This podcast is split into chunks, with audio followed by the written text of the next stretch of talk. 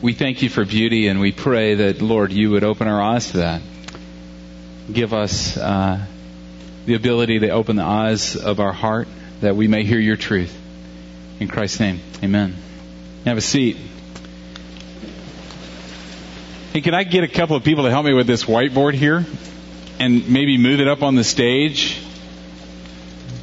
There you go. Way to go, guys. Y'all are awesome. Let's let's move it up on the stage, the big stage, up on here, so you can go down the steps and come around over here and put it on this side.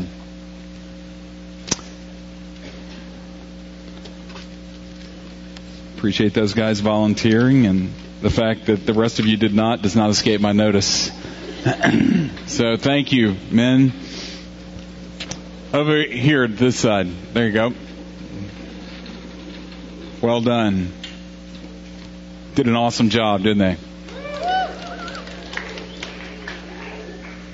Perfect.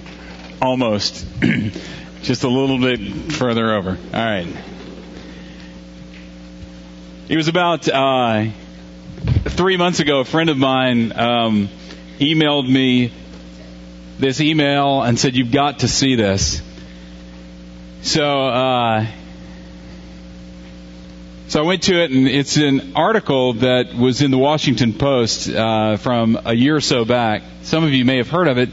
The Washington Post decided that they were going to uh, attempt to have an experiment, and the experiment was that they were going to uh, take an artist, a musician, and they were going to place them in a subway station in Washington D.C.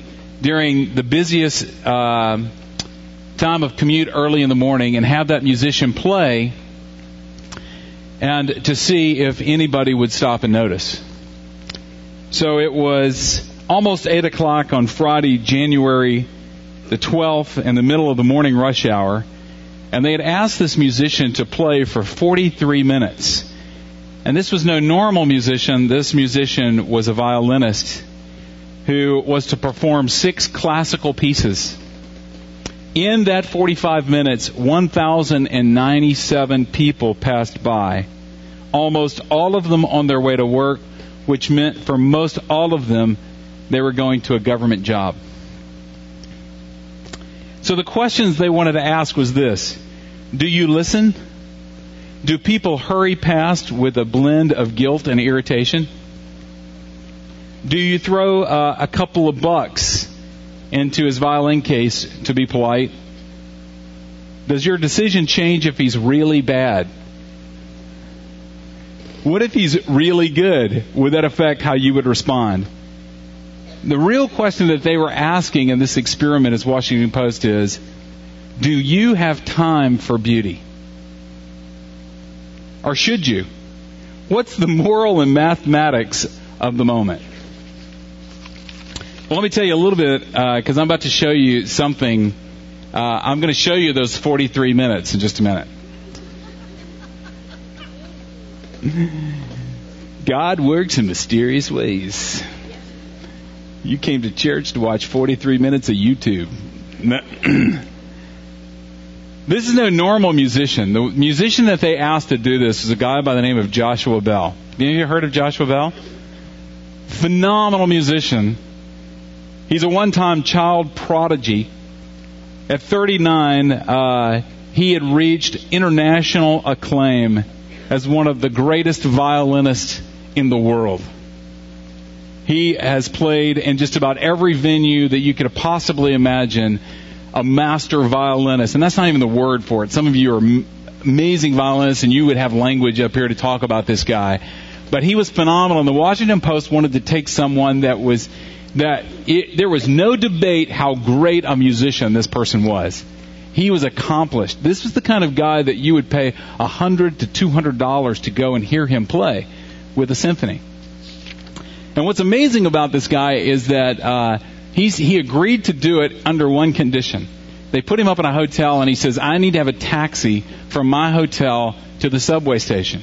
It was only like four blocks. And the reason that he wanted a taxi there and back wasn't because he was afraid to walk, it was because he never carries his violin in public.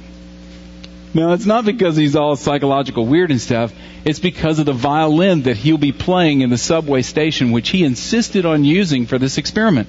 Because he said if our experiment is do people have time for beauty, then we need to give our best effort for that beauty to be beautiful.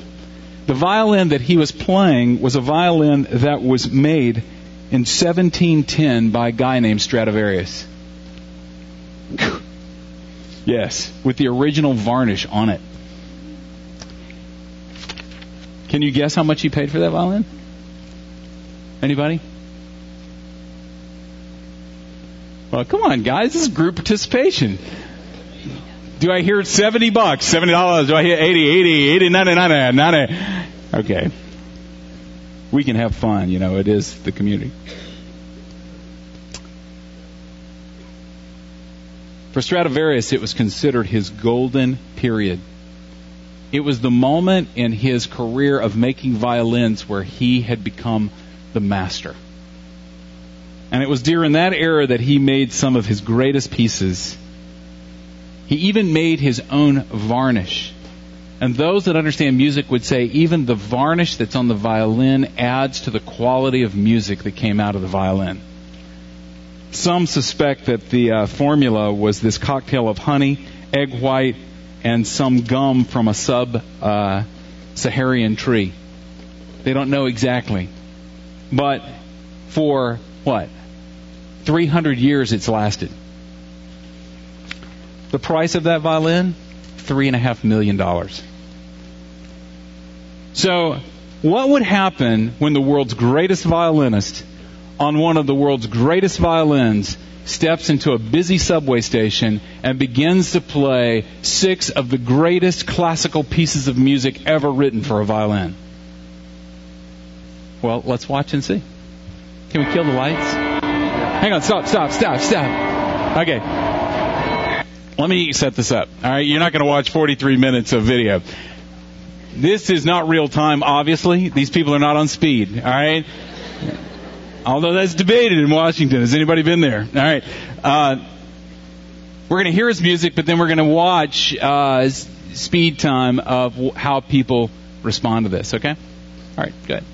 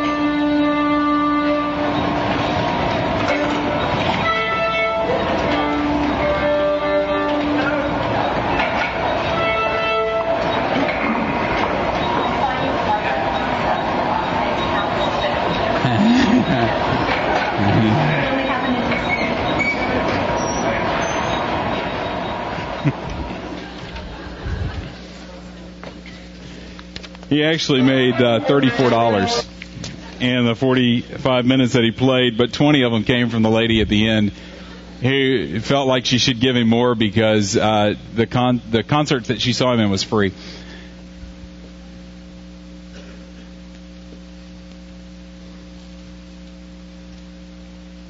Seven people stopped and hung around just to take in the performance for a minute or so. 27 gave money, and most of them on the run. Out of nearly 1,100 people. It's interesting because what they concluded was that this was art without a frame, which it turns out may have a lot to do with what happened and more precisely what didn't happen on this day in January the 12th. They actually performed another experiment where they went to a museum and took a work of art that was worth $5 million and they took it out of its frame and out of the setting of its museum and took it to a diner three blocks down the street and hung it above the window for the short order cook to see and pla- plastered a price tag of $150 on it to see if anybody would even notice. And nobody noticed. And the context that they're saying is that this was art without a frame. That out of the context of its designed for beauty, it loses its value.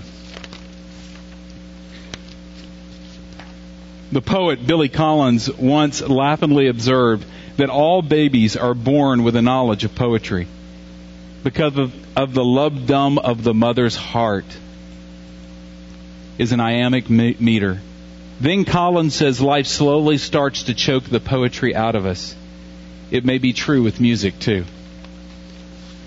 And you say, well, why are we showing this? Why would we take the time this morning to talk about that? Because we're starting a new series this morning. The new series is in the book of Colossians. And I believe that the book of Colossians, and the reason we're going to start studying this book of Colossians is because I want to ask you, what, what have you framed your life with?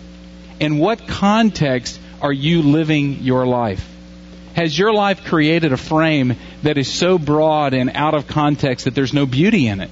Or have you framed it in such a way that now you have found the beauty of who you are and who Christ is? So let's go to Colossians uh, chapter 1. This book in Colossians, it's an interesting book because uh, it's a young church And as a young church, they were in a pretty insignificant town. Matter of fact, uh, no one's been able to find any archaeological digs or anything that connects to this city of Colossians. It's almost obscure in history. Insignificant, young town with young believers in it, much like us in this room. These were young people who were new in their faith and were just beginning to explore the treasure of what it meant to be those in Christ. They were just beginning to explore the power and the resources of what it meant to be a believer. They were like young Jedi's that had not yet had their island with Yoda. You know, you got I can't even do it. I'm sorry. I should have practiced that. I've let you down. Paul had actually never even been there, even though he wrote this letter. There was another man that heard Paul preach in Ephesus who became a believer and was discipled under Paul's ministry, then went to this city and began to preach the gospel. So this man comes to Paul in prison and tells him about uh, this new church. And Paul is moved to pray for them and to write a letter to them. They were facing some challenges. They had some false teachers that were coming in to capture the strength and the power of these young Jedi's. And one group of teachers were saying, what you really have to have is special knowledge. They were called Gnostics, and they were saying, you know, if you if you know, if you just know the, the path, if you know the truth, if you have this special answer to every question, then that's what's going to get you into heaven and help you grow and mature as a believer. Then there were the Jews who were saying, no, really what, what you need is a life that is committed to doing the right thing. That if you can do the right thing, so one was saying, know the right thing. The other was saying, do the right thing. And Paul writes a letter right in the middle of that. And he asks us to consider what he's about to say. Colossians 1. Paul, an apostle of Christ Jesus, by the will of God, and Timothy, our brother, to the holy and faithful brothers in Christ at Colossae. Grace and peace to you from God our Father. We always thank God, the Father of our Lord Jesus Christ, when we pray for you. Now, let's stop for a minute, all right? Those lights are coming. All right. So, Paul is praying, and he's thanking God for this community. What is he thanking God for? You can read ahead. What is he thanking them for? Their faith. Yeah, okay. First thing is their faith. What else is he thanking them for? Thanking God for? Their love. Love. All right. He says, because we have heard of your faith in Christ Jesus and the love you have for all the saints. The faith and the love that springs from what?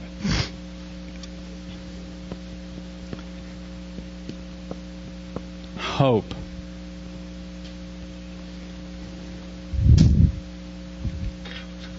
Paul is giving us a frame. And what he's saying is, is that the love and the faith that we are thanking God for because we see it in your life is because these things have been birthed forth from hope. That they had framed their community, they had framed their life in hope. And out of that frame was bringing forth love. So, what does this mean? What is hope? That it would be so powerful that it would spring forth faith and love in this community, this young Jedi community. What is hope? Well, is hope nothing more than a wish? Or is it a dream? Is it, you know, I hope I get a good job? Or I hope I get married? Or I hope that we have kids? Or I hope that I stay healthy? The other day I was in Mapco over on 8th Avenue, and uh, it was when Powerball was like at 100 or 269 million. Uh, do y'all remember that? no? Anybody buy a ticket? Anybody win? and everybody was lined up and they were all talking and they were in a good mood because they had hope. The number had not been picked yet and their number may be the winning number and they're laughing and you know they're talking about the stuff they would do, you know, and it was kind of crazy and you know I was like third in line and I had my hat no, I didn't. I didn't buy tickets, but these people were buying tickets and they were hoping that they would win. And is that the hope that Paul is talking about there? Because imagine adjusting your life to that kind of hope. Imagine that you buy the ticket for 269 and you hope that that ticket's going to win and you're going to be a millionaire. And so you go and you run up all your credit cards. You know, you start giving away your iPods and your, you know, your iPhone and your car and your wardrobe because, yeah, I don't need all this stuff because I'm going to get all new stuff next week when they announce the winner. If we put our lives in that kind of hope, our friends would think that we had lost our mind. But we gone crazy. Because they, we would say, you're just wishing. That's wishful dreaming. Is that what Paul's talking about here? That we have a wishful dream of something that's allowing us to have faith and love?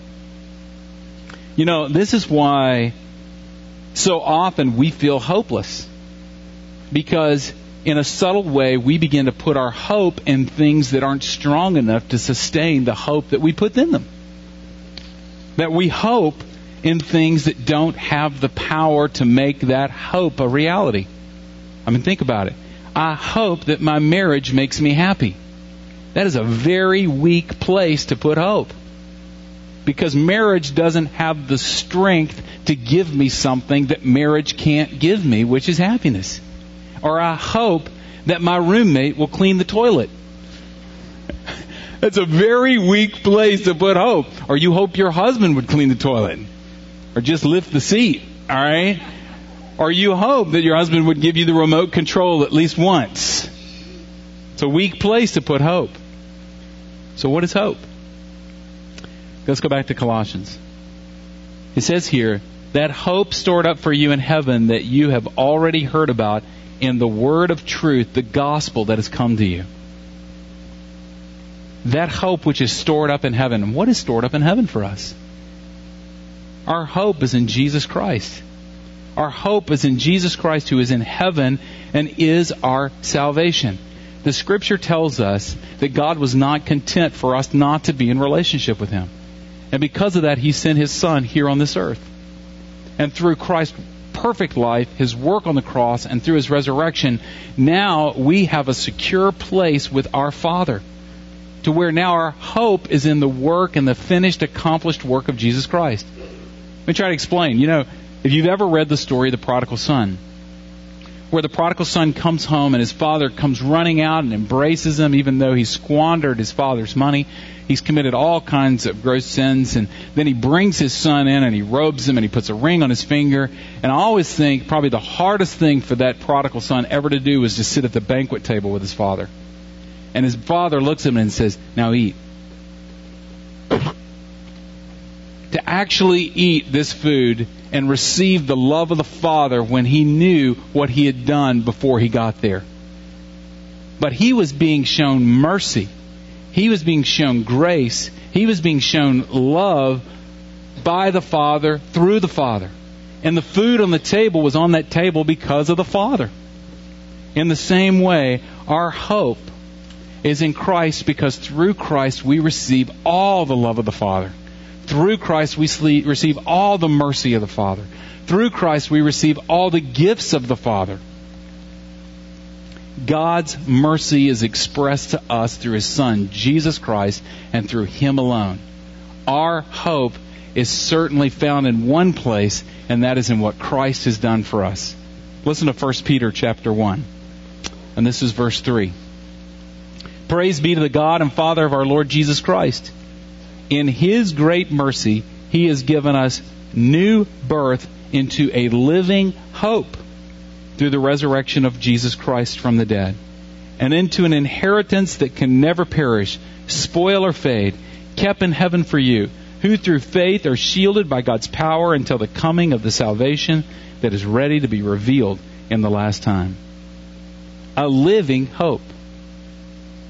If you haven't underlined that, you should underline that because our hope is not a dead hope. Our hope isn't wishing that something's going to come true.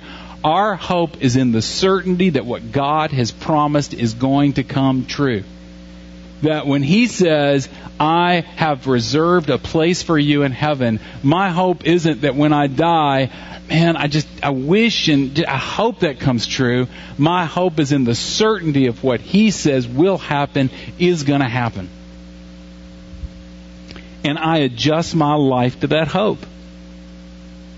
My Savior is for me. His future is for me. I trust in His promises. Let me try to give you an example of this, of how adjusting my life to the reality that when Scripture talks about hope, it's not wishful thinking, it's putting my trust in what I know to be true. When I lived in Fort Lauderdale, there was this, um, it, it was this deli La Spada's. I don't know if you've ever been there. La Spada is run by two very angry Italian men, and but they make the most amazing hoagies in the world. They are just stacked with they're just, ugh, they're just good. And if you're hungry right now, just the thought of a La Spada subs would just you know it would be enough to make you rejoice. Praise Jesus, you know. And whenever we were down there, whenever people left Fort Lauderdale and when they would come back, like for spring break or they came back from vacation, you would often hear, What are you going to do when you get back? I'm going to La Spadas. Uh, and for college students, when they would come back into town, there was no greater gift that their mother could give them than a good hug and a La Spada sub. You know, right on the spot. Welcome home, child. Feast upon the goodness of Fort Lauderdale. And, uh, Here's the amazing thing is when somebody mentions La Spadas because they were kind of pricey, but they were worth every penny. They weren't an everyday affair. They were special occasions. They should have a holiday for them. Um, when someone says we're going to eat at La Spadas, there's a couple of things that you don't do at that point. All right. The first thing that you don't do is go in the kitchen and start eating. You don't because you, you don't want to wreck your appetite. The best way to eat a La Spada hoagie is you are so hungry that you are daring your friends to eat an entire foot long. It's impossible, but you can dare each other and feel the pain of it. You, you don't eat. You don't go in the kitchen and eat. And another thing that you don't do when you go into La Spadas is you don't go in with this attitude that these angry Italians are going to keep me from getting my food. Because they make fun of you, they joke with you, they laugh about what you're wearing, they go, what are you doing in here? Is that all the sandwiches you're going to order? You know, how big of a tip are you going to leave? I mean, it's just ridiculous when you go in there. You have to have the hope of La Spada.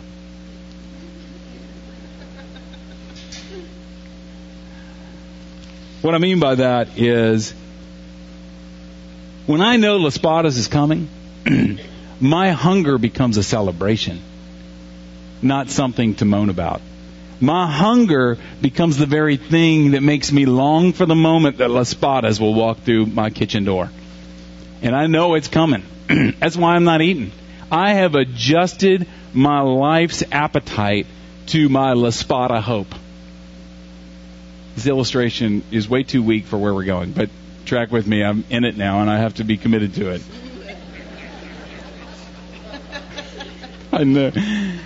You just can't come up with great illustrations every week, right? I'm sorry.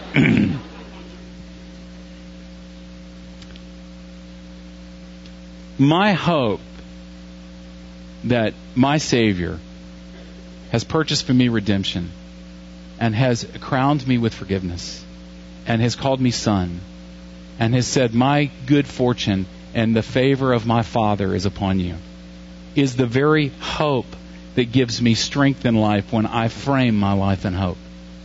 That the things that I'm going through now are with my eyes set on the hope that my Father has preserved for me in heaven a place for Him. And that is rich, but it's not enough.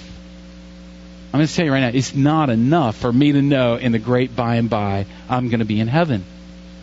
And you know what? Hope is not just that. Hope is powerful for the moment, too. Listen to these, and you can write these down if you want. In Psalm 43 and verse 5, it says, Hope brings health to my heart and to my soul. In Psalm 31 24, it says, Hope brings me courage and strength. You want to know where to get courage in your life and strength in your life? Psalm 31 says, we get that in hope, a living hope, an abiding hope. In Psalm 71:5, it says, Hope gives me confidence. In Psalm 103, verse 7, it says, Hope brings mercy into my life. And in Psalm 146, verse 5, it actually says that hope awakens happiness in my life. That happiness is connected to the present living hope that I framed my life with. In Proverbs 14:32 it says hope removes fear. And the greatest fear of all, the fear of the grave. Let me read for you. This is uh, a writing from John Piper. He tries to describe hope. He says, as a sinner, with no righteousness of my own, standing before a self sufficient and holy God, what command would I rather hear than this? Hope in my love. If we only knew it, every one of us are stranded on an ice face in Greenland, and the wind is blowing fiercely. Our position is so precarious that even if we inhale too deeply, our weight will shift and we will plunge to our destruction. God comes to us and says in that moment, I will save you and protect you from the storm. But there's a condition. And your heart sinks when you hear that. Because you know you can't meet conditions. Your face is flat against the ice. Your fingernails are dug in. You can feel yourself giving way. You know that if all you do is move your lips, you're going to fall. You know that there is nothing you can do for God. Then he speaks the gospel command. My requirement, he says, is that you hope in me. Now I ask, is that good news? What could be easier than to hope in God when all else is giving way? And that is all he requires. That is the gospel. That Christ has done everything for us, and our hope is in him alone. See, what's amazing is, is that hope has the ability of turning ashes into beauty. It has the ability to take that which is broken, and when it is pushed into the frame of hope, it turns it into beauty. And so for the next six or seven weeks, we're going to be talking about how do you frame your life in hope to where once you push things into the center of that frame, what you thought was not beautiful becomes beautiful. And I want to challenge you, I want to challenge you to violently, violently push your life into the frame of hope. Let me try to explain. When I violently take hold of those sins in my life that I'm struggling with, you know those things in your life that you feel haunt you? Like your house is a haunted house and that sin just doesn't want to go away and it keeps bringing shame and guilt into your life? Those things that you think you'll never be rid of, when you take that and you push it into the frame of hope, you know what happens in that place? That sin loses its power because in hope I know that I'm forgiven that Christ has taken that sin and thrown it as far as the east is from the west. I am set free. That sin has no more power to bring any accusation on me and cannot keep me from the love of my Father. But if that sin stays outside the frame of hope, it is ugly and putrid. But when I push it into hope, guess what happens? Now I see the beauty of my Savior who says, where sin increases, grace increases even more. Try to out sin me. You can't do it. That is beautiful, isn't it? Let's take sex, for example. Let's push it into hope. Because outside of hope, what is it? It becomes something that I desire to bring me gratification in my life. Something I desire to hopefully experience intimacy. But when I push it into hope and I hear my Father talk about what it is as a gift from Him, this beautiful gift to be celebrated in, in the frame that He has given us. It brings me hope, even if you're single this morning and you're saying, I have no sex life. We have hope because the Lord has not forgotten you. The Lord knows your desires. The Lord has not abandoned you. And He even promises when we push that into the middle of the frame of hope, He says, I am working all things together for your good. How about money? What happens when we violently push money into the frame of hope?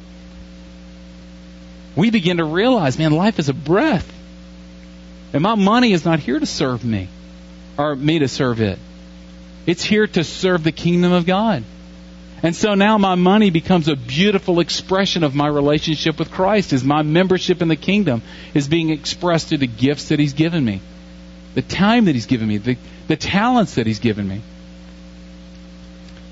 You know, funny, like relationships. Have you ever experienced hopelessness in relationships? Wow.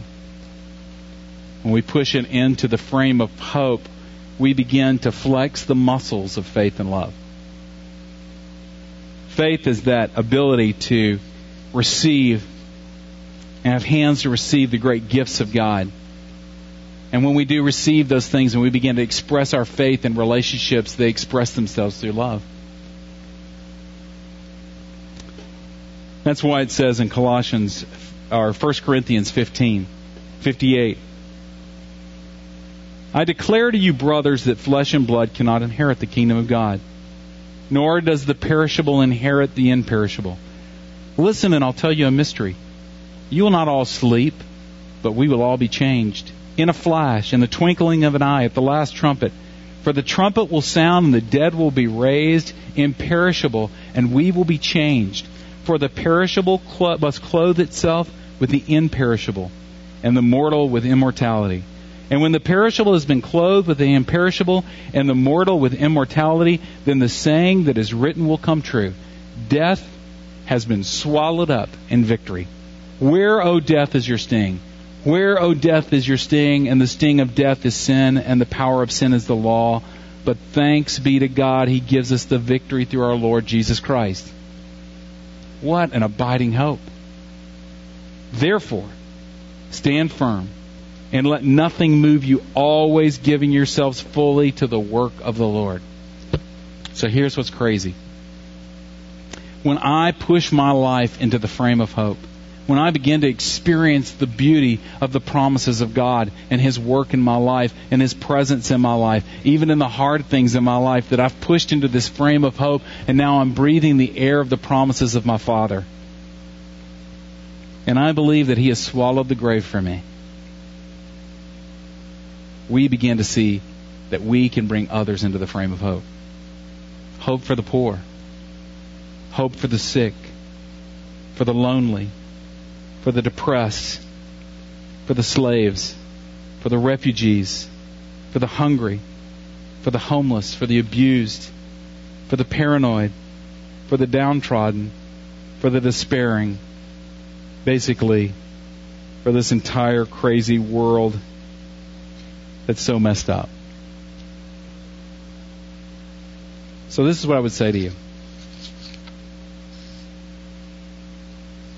Your life matters. Do you know that?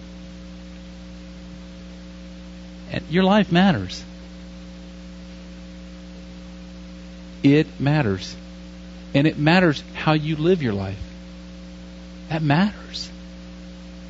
Paul is daring you to frame your life with hope, to move your life into the frame context of beauty. Beauty outside its context, 1,200 people walked by. Only seven had time for it. Are you rushing in your life so much that you have lost the beauty? You've lost the context of what God has done and what He is doing has it become so crazy and so much about you that so much of your life has moved outside the frame. That hopelessness is more common to you than hope. Well, over the next several weeks, we're going to talk about how do you move your life into that frame. How does hope explode into us in growing in our knowledge, growing in our deeds, growing in the things that God's calling us into, and growing in the gospel? Before this morning, I would ask you, what is framing your life? What is the context in which you see yourself, you see your family, you see your friends, you see your pain, you see your struggle, you see your life? Is that hope? Let's pray. Lord, we thank you for your goodness this morning, for your promises, for your presence. And Lord, we pray that even now that you'd speak to us. You'd speak to us, Father, about those areas in our lives that we would we would more describe as ugliness or ashes than we would describe as beauty. And just pray, Father, that in all the things that I've said this morning, that, Lord, what our people, what this people, our community needs to hear, fathers, from you. So guide us now, I pray, Lord. Lead us into that place to where we would search our own hearts to understand how we framed ourselves.